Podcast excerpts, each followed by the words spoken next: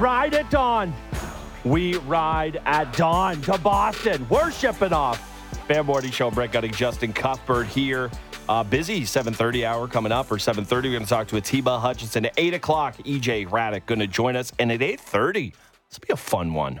Former Blue Jays general manager, current special advisor for the San Francisco Giants, JP Ricciardi, going to join us now. But very, very happy to be joined by our first guest of the day, Maddie Marchese fill in host and current producer, always producer, Jeff Marek Show, Sportsnet 59 to the fan. Maddie, how's it going, bud? I'm good. I don't know about the riding at dawn thing. It's Yes. still a little too early No. for that, but I You're up. mean, You're a parent. well, I know. God, I'm up. Yes, I'm up. Okay. We're So, to go. so let's just start. Let, us start. We'll get Leafs in a second. God, I'm up. Yeah, God, I'm up. Uh, boy, I know that feeling. Uh, been up since two o'clock because Buddy didn't want to quiet down. So uh, I'm feeling your pain, Maddie. In terms of uh, NHL awards, I think most of the pain, uh, well, comedy aside, uh, centered around the one lone vote that didn't go to Connor McDavid, uh, getting a fifth place vote instead of the other 195 votes that went to him for first place. Is this completely ridiculous, or can you spin this into that being a correct vote for somebody not voting McDavid second, not third, not fourth, but fifth, Maddie? No, this is a person that doesn't like fun.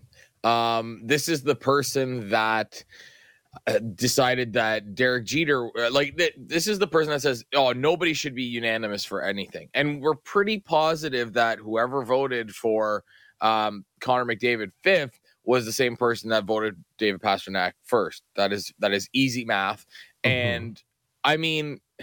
There's that one. I think somebody didn't have Patrice Bergeron on their Selke ballot at all. Like completely omitted Patrice Bergeron from their Selke ballot. I don't know if they forgot that he played this year. I'm really not sure. I'm trying to think of the logic behind not voting for Connor McDavid. Like, what exactly did he need to do to get that vote from you, whoever did it? And whoever did it should show themselves because if you don't, you are a coward. Um, but at this point, the guy had a what 153 points. He won the scoring title by I think 28 points um, or 25 points, one of the two. He had over 60 goals. He had over 90. Like we're we're talking about one of I think six players in NHL history to have 150 points. And I think the last time that somebody did that was in the early 90s. I want to say it was 92 or 93. So I'm not sure what Connor McDavid needed to do. This person or this person was having a bad day or they're just from Boston because that that's also a thing. So yeah, no, there's no explanation for this. I can't spin this anyway, and it should never have happened. There's no question about that. Actually, I got I tweeted about it last night, and then Stewie pointed at David Amber, to which David Amber said, "No, no, no, it wasn't me." Connor should have been unanimous. I swear it wasn't me. Yeah, So, like no, there's no explanation. We we love Dave, but let's be honest. Uh, he does not want that smoke. He does not want the whole of the NHL mad at him. Most people don't. Uh, but Amber, such like a well liked guy, no chance he And- wants and that the first place around but he vote loves might have went- Canada. Yeah, the first place vote might have went to Alex Ovechkin in that case, not to to, to David Pastrnak. Yeah, I, I think uh, like one of the it feels like it's petty because you know he didn't put him number or he or she didn't put Connor McDavid number two or number three or number four. It went number five, and I like I get it. If you've been watching David Pastrnak all year and you believe so wholeheartedly, although you are so biased, but you are so uh, you're strong in your conviction that he was the most valuable player in the league. Like you can't put McDavid five. You put him two or maybe even three if you want to argue someone else. But putting him five, I mean, it's just it, it's it's meant to be a slight rather than like an accurate depiction of how things actually uh, went. At least that's how I see it. Yeah, and and I agree with that. Like there's no my my thing was always like first of all again it's somebody from Boston. I got I got a tweet that was probably Jack Edwards which is really funny.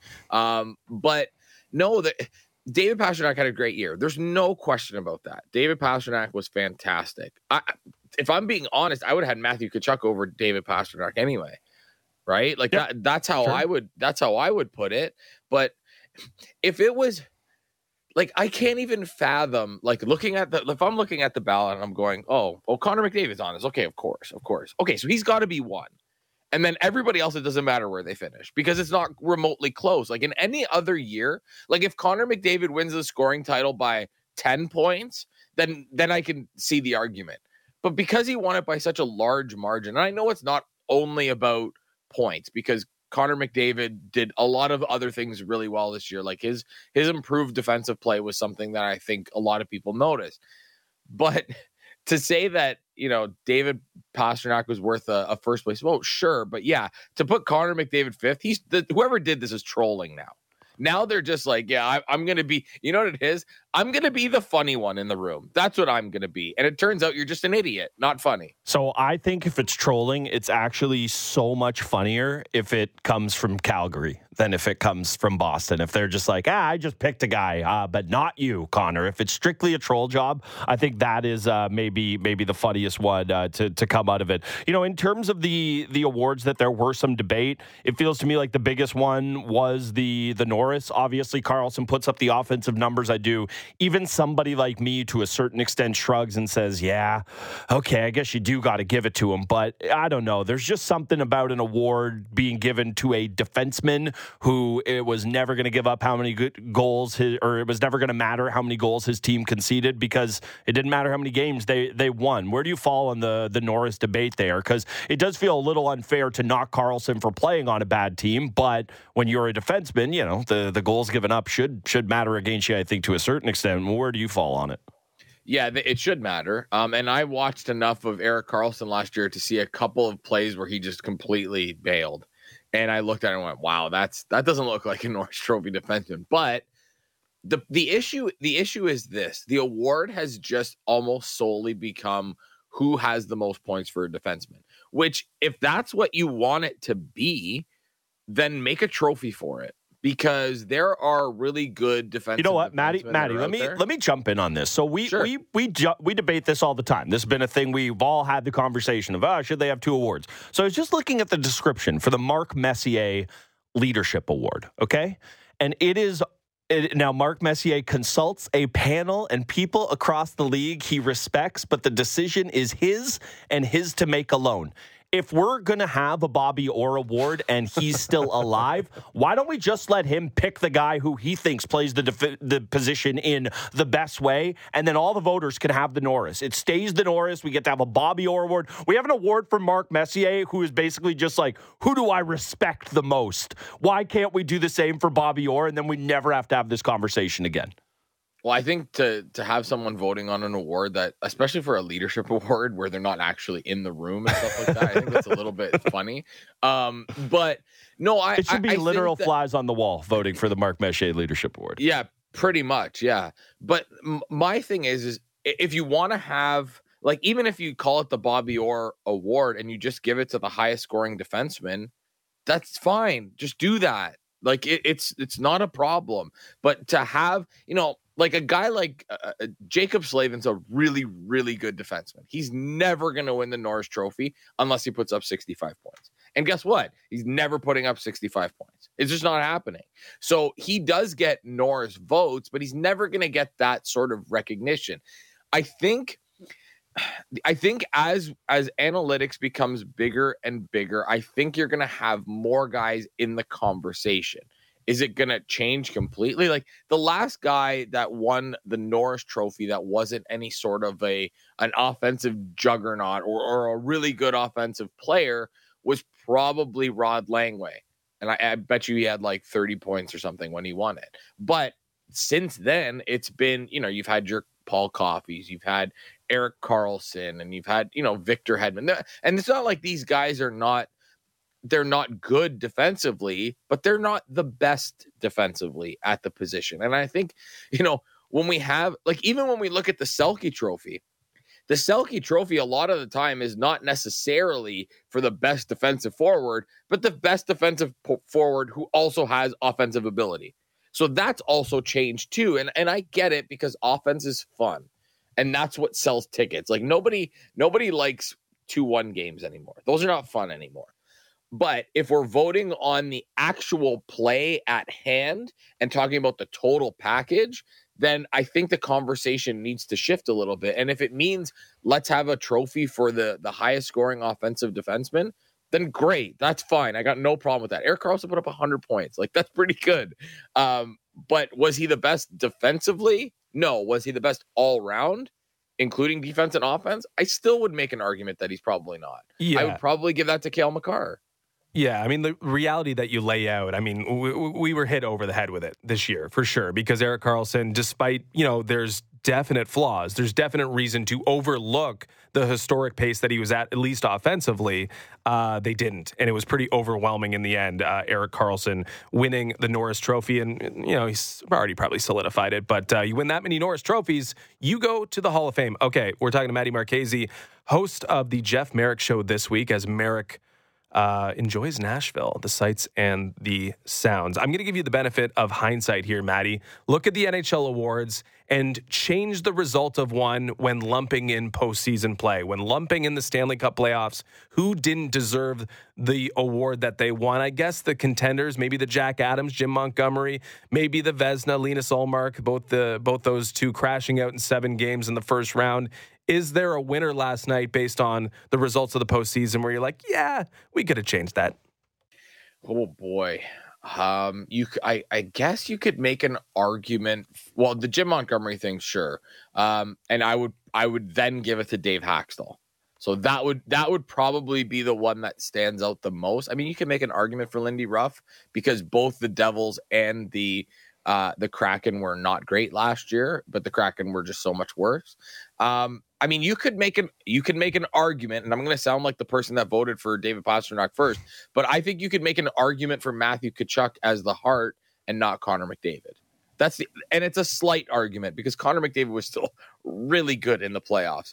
But I think it's the Jack Adams, and I think I would give it to Dave Hakstol. I, I said I had this conversation with Jeff back in January. I'm pretty sure it was January, where I said like we need to we need to really consider Dave Hakstol for the Jack Adams trophy. And at that point, Boston had just been running away with with the division, with the conference, with the league. So we kind of had a feeling it was going to be Jim Montgomery anyway. But the work that Dave Hakstol did with that Kraken team to not only have the regular season that they did, and I think it was a 40 point difference from the year before, they don't have a star at any position. I think Vince Dunn is a really good defenseman. I think he might end up being a star, but he's not in that class yet. He's not in that tier yet. They certainly don't have a star up front, although Matty Beniers may end up getting there, and he won the Calder Trophy. Um, they beat the Colorado Avalanche in the first round, the defending Stanley Cup champions, albeit they were beat up, but it doesn't matter. Um, I don't think anybody, I think one person from Sportsnet said that Seattle was going to beat Colorado, and it was Sam Cosentino. And he said it in seven. So I just look at, at what he did with that group and say that to me is a Jack Adams worthy performance because it's really hard to win in this league without stars. It's really hard to have playoff success without stars. And they went to they beat Colorado and they took Dallas to 7 games. I think that Dave Hakstol was absolutely if we were to change the the way that it is voted on, I think Dave Hakstol would have been uh, the Jack Adams Trophy winner. Yeah, I think with the Jack Adams, it is probably the award that in any given season you can find three to four kind of compelling slash deserving winners. It, does feel that way, and the only reason I'm pushing back is because you would have been stealing money out of me and Justin's pockets if you uh, took away the Jack Adams from Jim Montgomery because we both nailed that a long, long time ago. I would go Ullmark. Uh, you know, you're you're the Vezina winner, and you. I know some of it is maybe he was a little banged up. You can't get the net in Game Seven. That's a pretty damning indication. Now maybe that's Jim Montgomery's fault fault, and I see where you're going there. Uh, but yeah, I, I, look at that, and that's the one I, I would go to. Uh, in terms of Leafs, you know, we got a hopefully not, but maybe quiet night tonight before the draft tomorrow. Uh, what do we think in terms of how busy this team is going to be? You know, obviously it's a it's a new regime to a certain extent with Treliving in here. He's not going to be able to operate at the draft, so I guess we probably should expect if they are going to have any business done, it gets taken care of today. Uh, what are we thinking on Treliving and the Leafs, Maddie? I think he's much like everybody else. He's very active, right? And I, I think that, oh, man, the phones. I, would imagine the phones are just going crazy across the league. Like I, I said it on the show yesterday. I'm praying for chaos. Um, what Elliot Friedman said on our show yesterday is they're still trying to lock up some of their own free agents. So Luke Schenn, Ryan O'Reilly, Noel Acciari, those guys are the three at the top of the list. It sounds like Luke Schenn is probably not coming back. I would anticipate that that neither is Ryan O'Reilly unless they're moving William Nylander. Um, the other one, Noel Acciari, I just I think Noel Acciari priced himself out of Toronto. So of those three, I think the most likely to come back is probably O'Reilly, but even then, I'm still very skeptical. Um, I think that they're working the phones for a defenseman. I really do believe that because what we saw in the playoffs was listen, and, and I'll be the first to admit, I thought their defense was good enough when they, you know, Brodie was was fine, and and I thought the addition of McCabe was nice, and Luke Schenn was good. And then, you know, throwing in Liljegren instead of Hall was probably for the best. But anyway, it happened. But I looked at the defense and I went, okay, they're going to be able to score enough. Their goaltending's been good enough. Their defense is fine. And it and it helped that theory when Morgan Rielly was playing out of his mind. But what ended up happening was the complete opposite. We saw the struggles from TJ Brodie. We saw the struggles from Jake McCabe. We saw the struggles from Mark Giordano. We certainly saw the struggles from Justin Holl. So it ended up being that it wasn't good enough. What needs to happen is they need to bring somebody in that can take some of that pressure off of Morgan Rielly. Because if Morgan Rielly can play anything near what he did in the playoffs, that's a really good number two defenseman. I still don't put him in the category of number one, but that's a really good number two. If you can bring in somebody who is also a number two, that's where you have to go. And and there's been talk that Noah Hanifin does not want to play in Canada. Shocking. Nobody wants to play in Canada. But I think I think defense is where they are looking. I do think that an Auston Matthews extension is going to get done. I don't think it's for any longer than three years. I've been saying that since August of last year. Um, I don't believe I, I do believe that there is a serious thought about trading William Nylander. Because if he's looking for double digits here, guys, like I love William Nylander. I am I am president of the William Nylander fan club. But if he makes anywhere north of eight and a half million, that is not a number that you can that you can handle if you're the Toronto Maple Leafs. And then you're gonna have to move somebody else. So I, I think that William Nylander is I want to say somewhat on the table, even though they probably don't they're not going out of their way to offer him up to anybody. And I do think that that addressing, you know, the middle six is going to be a, a big thing on Brad Treliving's list. And maybe, maybe if we look back to Calgary, that guy is Tyler Toffoli. So I think they're busy. They have a lot of forward spots because they I think they've got seven UFA forwards. And I do think that they're going to try and ship out a defenseman or two and, and kind of rejig that defensive unit because it just wasn't good enough in the playoffs. Um, I think Samsonov's back, and I think that Joseph Woll is back. Well, he's definitely back, and they're both the guys that that take the majority of the work next season. I know that was a long answer, but that's where my head's at. Yeah, I mean, I got to say, I, I, hope it's a little bit more inspired than just, hey, who can I grab from Calgary? Uh, I, I, really hope there's more of a plan uh, than just that. But, you know, that's it's sort of the easy stuff early on. Like maybe that's his first step, but there's a lot more that he has to do. Uh, I'm glad you arrived at William Nylander. I want to rehash uh, a conversation we had with Frank Seravalli yesterday. He had a little tidbit for us on Nylander, and then I'm going to ask you a question on the other side of it. We can cue that up now. I think he's been pretty aggressively pursuing a new deal for William Nylander in the last number of days. I'd hesitate to even speculate in terms of progress or what that might look like, but I do think the full court press has been on to try and get an answer. And I do think there's a world out there that exists over these next 10 days or two weeks or whatever it might be that – if the Leafs can't get something done with William Nylander or feel like he's well out of the the park of what they're willing to pay, that Brad Treliving won't hesitate to move him. So, Maddie, that sounds like an ultimatum, right? It's like, hey, we want you around, but we only want you around at this number. If not, you're going to be what we use to try to optimize this roster, at least spread the talent out just a little bit. Um, do you agree? I guess we'll go with that uh, uh, it, with that strategy, like if Treliving takes that route with Nylander, do you think that is a wise one? I do because I'm always of the opinion that if you, you, it's hard it's really hard to lose really good players for free because those guys could end up changing the future of your organization if you move them. Now, William Nylander has 1 year left on his deal. I would assume that wherever he's getting traded to, there has to be an extension in place because that's what's going to end up being what gets you the most value in, in any sort of a trade. Do I love the idea of trading a player that I believe is top 15 in terms of talent and they could be top 15 on any given night? Yes, I, I have a hard time with that. But Brad Treliving's been through this before with Johnny Gaudreau, and then everything kind of changed. And now look at what what's happened to the Calgary Flames because they lost a star for nothing.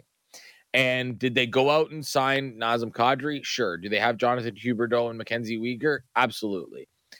But with William Nylander, it, there's also a number here. He's not the best player on the team. He's not going to make more than Auston Matthews. He's not going to make more than Mitch Marner. So if he's not comfortable with that, then you have no choice because if you've if you've said this if we are willing to go no no higher than nine million dollars a season and William Nylander is saying, Well, I want 10, I'm sorry, there's no negotiation there.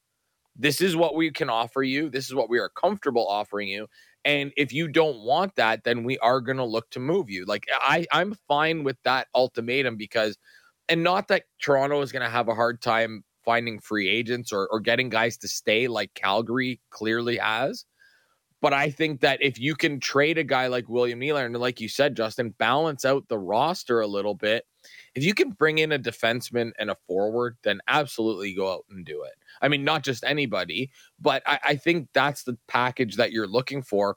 Kind of spread things out a little bit, and then you can work other trades because I don't think that the Leafs are going to be super busy in the free agent market. It's just not a good group unless they're going out and throwing money at Tyler Bertuzzi. And then the question is, well, how much do you want to give him?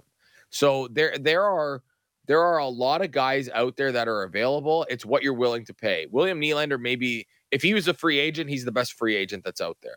So you've got an opportunity to either extend him or move him for a bounty. I I have a feeling they're going to end up moving him for a bounty. A hell of a week to be filling in for Jeff Marek on the Jeff Marek Show. Maddie will be listening all week long. Uh, thanks for coming on with us this morning.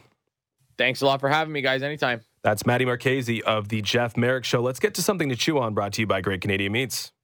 Yum, yum, yum. Okay, so a little, uh, a late Raptors chew surfaces on our radar here. Per Mark Stein, and this is on his Substack, uh, the Raptors are expected to re-sign Jakob Poeltl to a deal worth around $20 million per season when free agency opens. Also reporting that Fred VanVleet is atop the Rockets wish list and that the Raptors extend or understand rather that it'll take at least $30 million a year to retain him.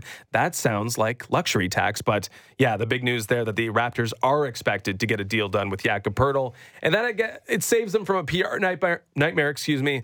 Not sure that this is the investment you want to be doing if you have to tear down just a little bit in the absence of Fred VanVleet. But uh, yeah, at least optically, uh, there's a hurdle cleared. I argue it's a stay of execution of a PR exercise there. Uh, we will be very mad about this in November when the team is in the mushy middle. But yes, if they get it done right now, uh, it makes it look less bad uh, than just letting them walk for free, which would look bad. But I think this deal's going to too. So Congrats. Good piece of business, Bobby. And again, not just not done just yet. Oh, you're putting Bob, is that like a thing where you do the negative with Bobby Pop? No. There are people that no, do that. I just like, I would actually like to give the general manager of the team credit for making a move once in a while. I just like to sprinkle it in there, make sure people know he exists. Well, we love Bobby Webster on this show. He's Hey. nice, nice enough to come on a couple times a year. But frankly, yeah, Masai's making these deals. Masai's making these decisions. Bobby's also obviously a part of it. But again, until we see the full picture with this Raptors team, there is reason to be concerned with the direction and what they are actually doing. The Yep. process is a little bit concerning, but we'll see how all the chips fall once they do indeed uh, hit the floor. Uh, we got to get to break because we got Atiba Hutchinson, former captain of the Canadian men's national team, after the break, and timely too because there's some. Uh, there's some reporting out there about Canada soccer and whether bankruptcy is the next move for an organization that needs to get its act together. Atiba Hutchinson, a Canadian legend, after the break. Diving deep into Leafs, Raptors, Jays, and NFL. The JD Bunkis Podcast. Subscribe and download the show on Apple, Spotify, or wherever you get your podcasts.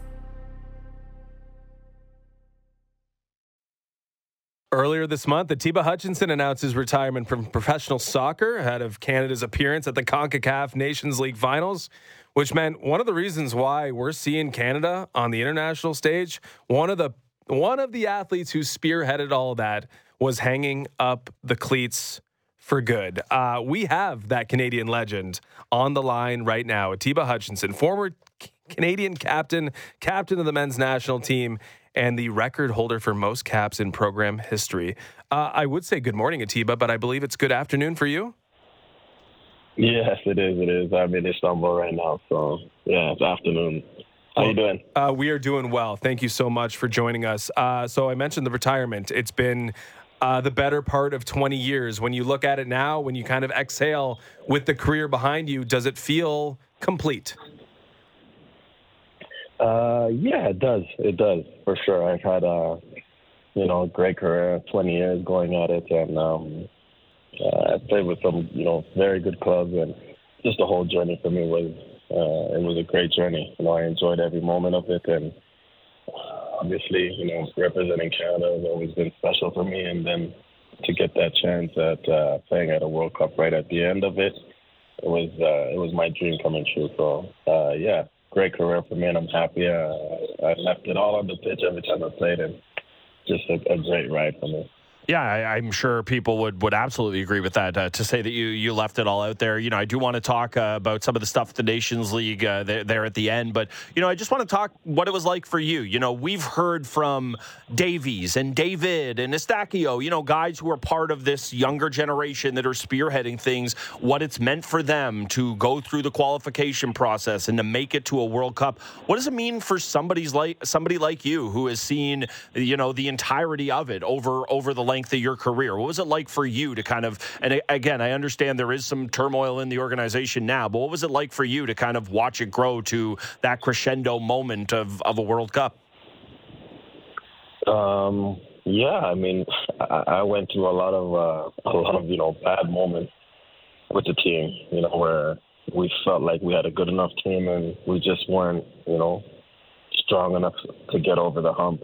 Uh, and just to see the way things had, you know, developed uh, with these young guys coming through uh, in my last cycle, um, especially at a moment where I felt like I was probably done with the national team. And uh, probably said it to you guys before, but I got a call from John and he kept me involved. And I just kept going, you know, one game at a time. And it ended up being another four years and a whole full cycle of it. And just to see where the team had come, uh, for me, was just a huge um, you know, a, a big accomplishment, a, a, huge achievement for all of us. Um, you know, there was a lot of players I had played with before who had, uh, together with me, you know, kind of set the, the foundation, but we were just unfortunate not to get to a World Cup and for it to happen, uh, you know, with me being one of the last ones and uh, being that piece that kind of just gelled everything together. Uh, it was a huge, huge relief. You know, I always dreamt of, of playing in the World Cup, and I think I would have really missed out on not playing a World Cup if I had retired without doing. So, Atiba, we know the destination, right? You're on the pitch in Qatar. You're playing against, with, and against some of the best players in the world. But I wonder, you know, when you reflect on where you came from and, and you know, the first steps with the national uh, team and how far this program has come, do you remember like your first introduction to the men's national team, what the situation was, what the surroundings were, what the level of talent was? And when you reflect on 20 years, like how far you've actually come and, how this how far this program's come. Yeah, I mean we've we've come a very very long way. Um, yeah, going into the team, we had we had good players around, but uh, yeah, we didn't have enough players playing at you know high levels throughout Europe. Uh, you know, if you look at the team now, there's players that have been winning championships with good clubs in Europe. You know, uh, one player, just, you know, recently won a Champions League, and you know, continues to win the league over and over. Um, other players just in, in bigger clubs in Europe as well, just have that experience of uh, and know know how to to win a championship. You know, um, whereas when we when I first came into the team, we had a few players that were playing in Europe. Nobody that was really you know, competing to to win championships. Uh, we had Ståle, Paul Stalteri, that won a, a championship with Werder Bremen, but uh, just a, a, big difference in where the team is now and uh, the, the, the, magnitude of, of, clubs that you know players are playing at. So uh, that helps. You know, you need to have players in your squad that uh, know what it takes to win. You know, important games to win championships, and all of that kind of just came together. So uh, over the 20 years, we've just seen how the program has gotten better and better. And uh, as I said, the last four years, it's, it's just been a, a great like missing piece that we, we didn't have before, where everybody just came together well and uh, kind of just took off from there.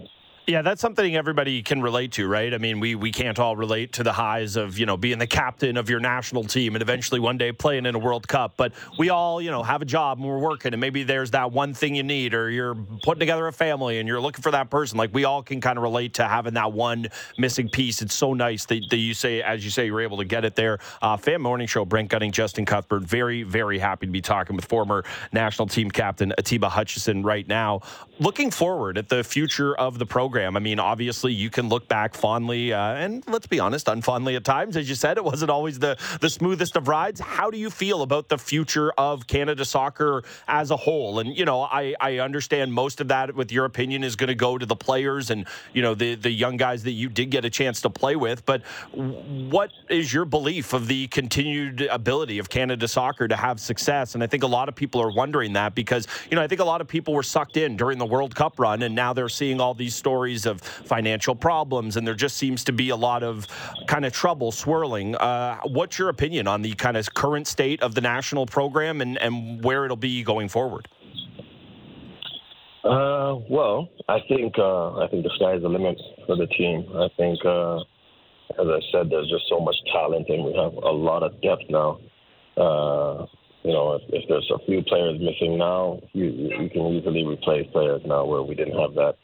Uh, we didn't have that option before. So to see where we've come now, it's it's great, and I think we're going to continue to get big, better and better, and you know, big things will will continue to happen for the team. Uh, in terms of the other stuff, uh, yeah, I think we're we've got a lot of work to to do. Um, I think you know the players and um, you know the board need to come together and uh, things need to get things need to get solved. You know, um, you know, we do our, our part on the pitch and we do as much as we can and, and try to focus on what's going on. You know, on the pitch. That's all we can really do. But um, yeah, I think things need to just to get like settled and, and things to just get moving in the right direction. Uh, hopefully that will happen because I think there's just so much potential for you know, for the program, uh, not just at the you know the men's and women's level, but uh, from the grassroots. So uh, hopefully those things will, will fall into place and, and things will start looking uh, on the bright side what needs to happen before 2026 Atiba? I mean, from our, our standpoint, it looks like an institution it's failing its athletes to a certain extent. What do you guys need to see happen in order for the Davies and the David and the Eustaquios to have their best chance to put their best foot forward in 2026 on home soil? Uh, the players need to just be focused on, on the football. The business side needs to, to get taken care of. Um, I think it's been spoken about, you know, quite a bit. Um, you know, there's there's deals that have been made, and I think these are the things that need to get you know solved, where these guys can come together and uh, figure out a way to move forward, uh, move forward, which which is best for for everybody that's involved. Uh, without saying too much, I think that's just the way it needs to go because nobody's nobody's winning this way. Uh, so it's kind of crippling everybody. Uh, feel free to correct the record on this. I think when a lot of people look at the again the the noise swirling around Canada soccer, one moment they point to is you not getting on the pitch in the Nations League. You know, you are at the at the last two games there. You know, you obviously had intimated this was going to be, uh, you know, your send off tournament, and it's not just about you. Of course, I hear the way you talk about this team, and of course you care about it. But let's be honest, uh, they could have found a way to get you on the pitch there. You talk about Herdman and the the respect you have from there. So I I don't think that this is coming from some place of bad blood or anything like that. But I think a lot of people were pretty surprised to to see you not not get in at the, at the end there. Uh, do you have any ill feelings? about that, or do you want to maybe calm the rumors? Because I think a lot of people think you're you're pretty upset about that, or at least that they would be if they were in your shoes.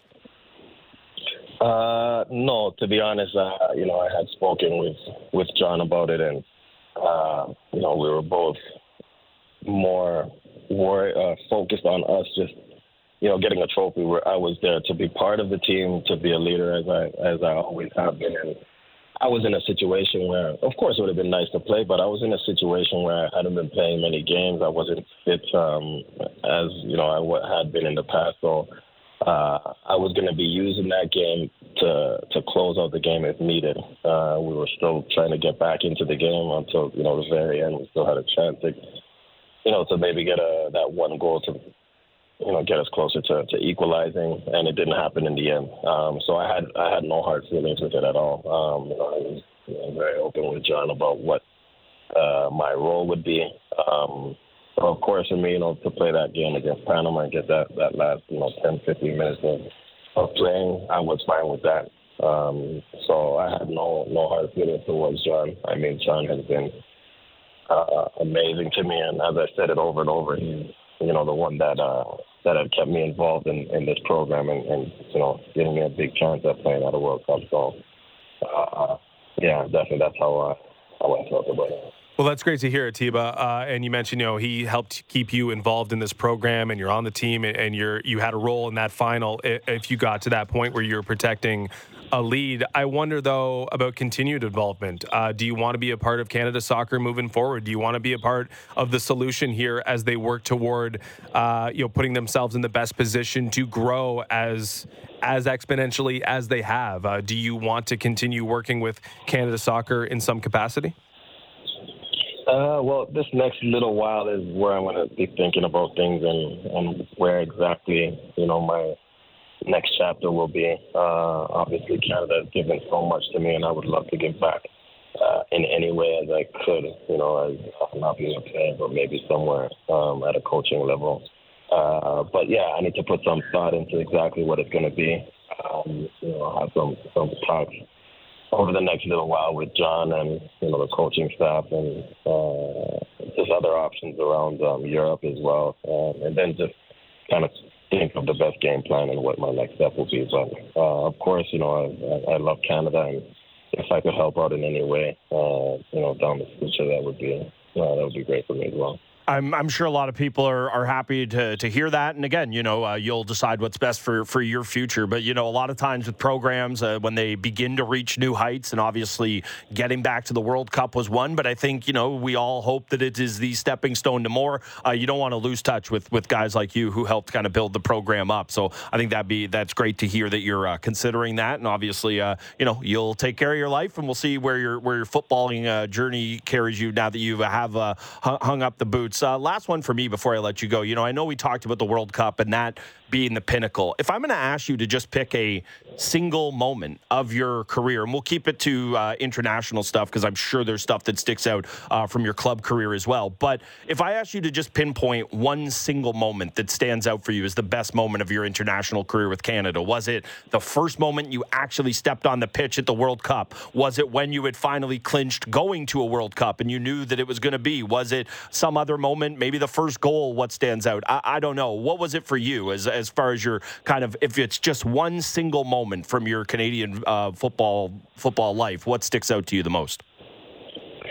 Yeah, it's a it's a hard one, um, but I think I think the moment that stands out is when we were walking out onto that to that pitch, just uh, because it's something that all of us have dreamt of since we were kids, you know, and just to know that it's the first time in 36, 36 years, and just uh, the build up towards it walking onto the pitch next to those guys like world class players and knowing that the whole world is, is watching you, uh, that was a special feeling, man.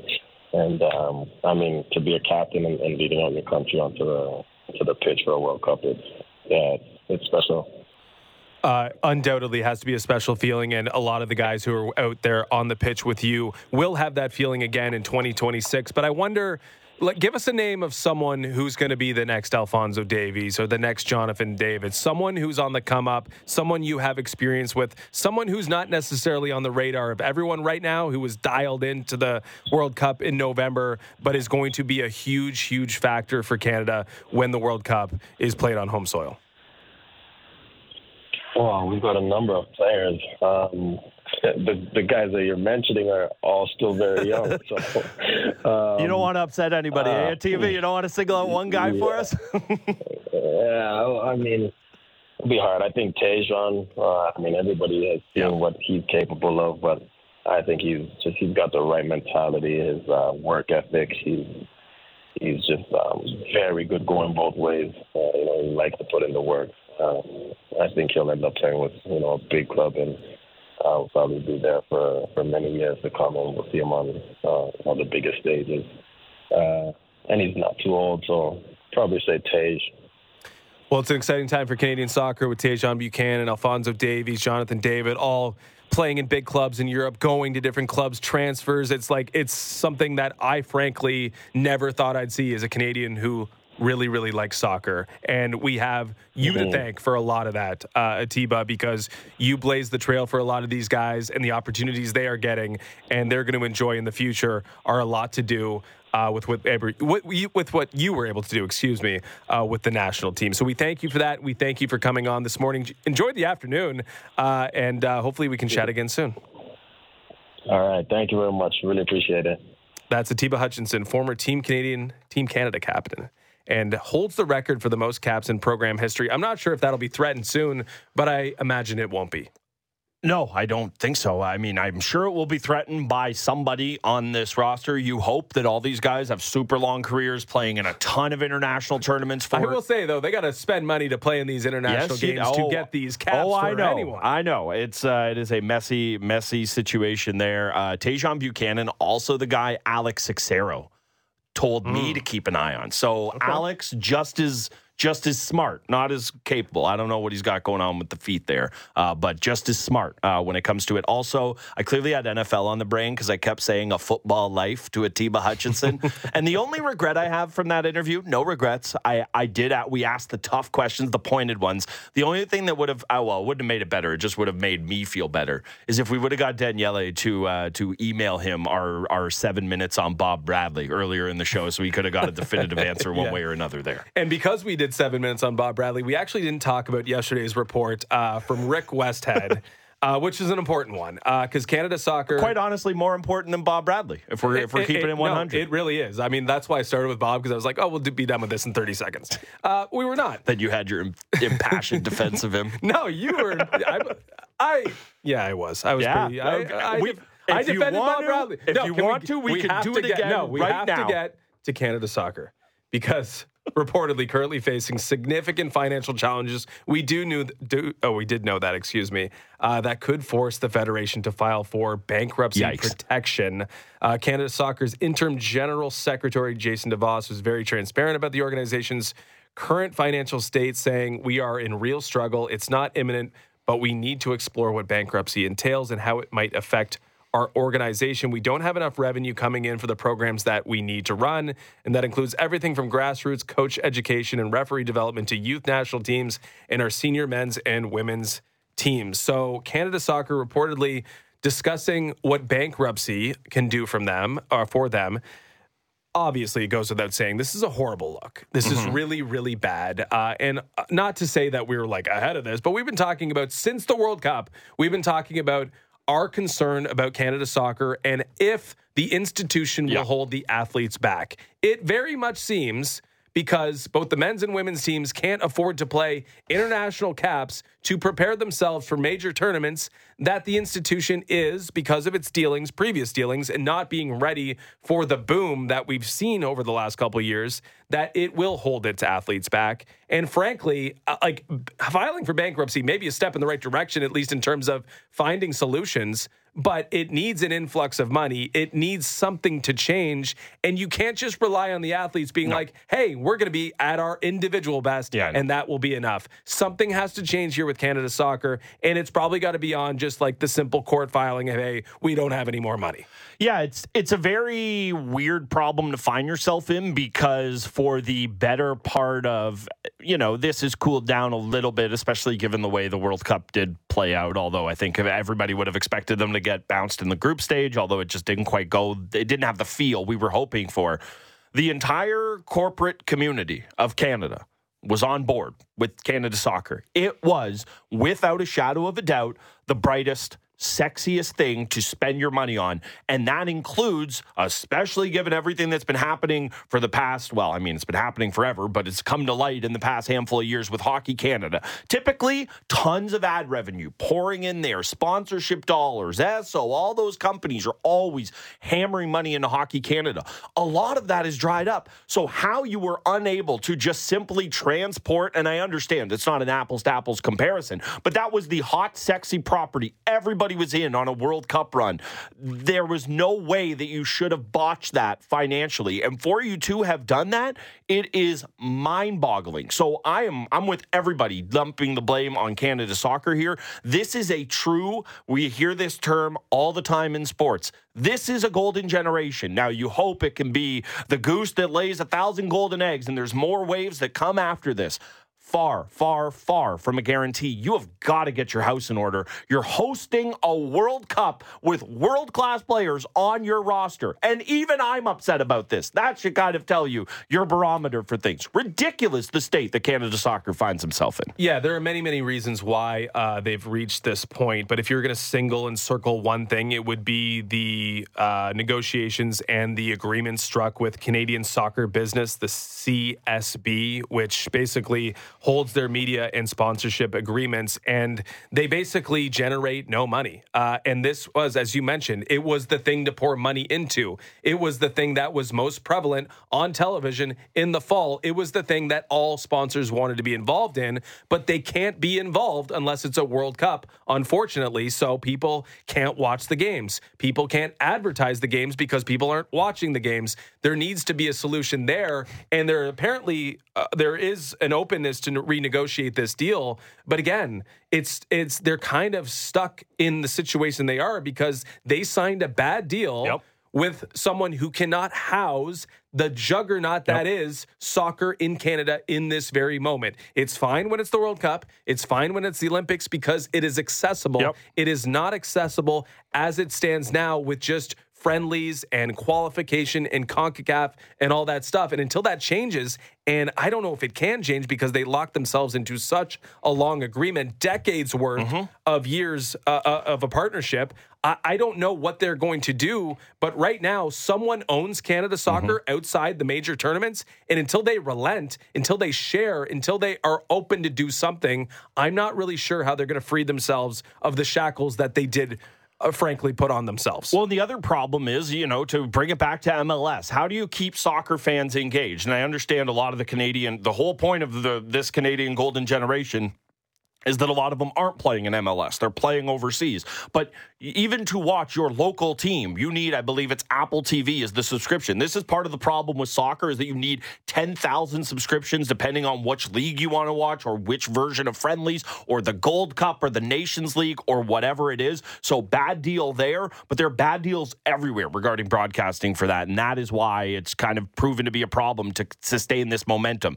All bad business stories, and then it's a, a you know, a lot of people they can find on their smart TV, but for a lot of people, it is still a hurdle. So I think that's the problem in in and of itself as well. It's a good possibility that there will be no international ramp up for the women who are going to play in a World Cup and the men who are one of the fastest rising programs globally. Just what you want. The women just won an Olympic gold. Nuts. The men just made their return to the World Cup and they are not getting the support that they need.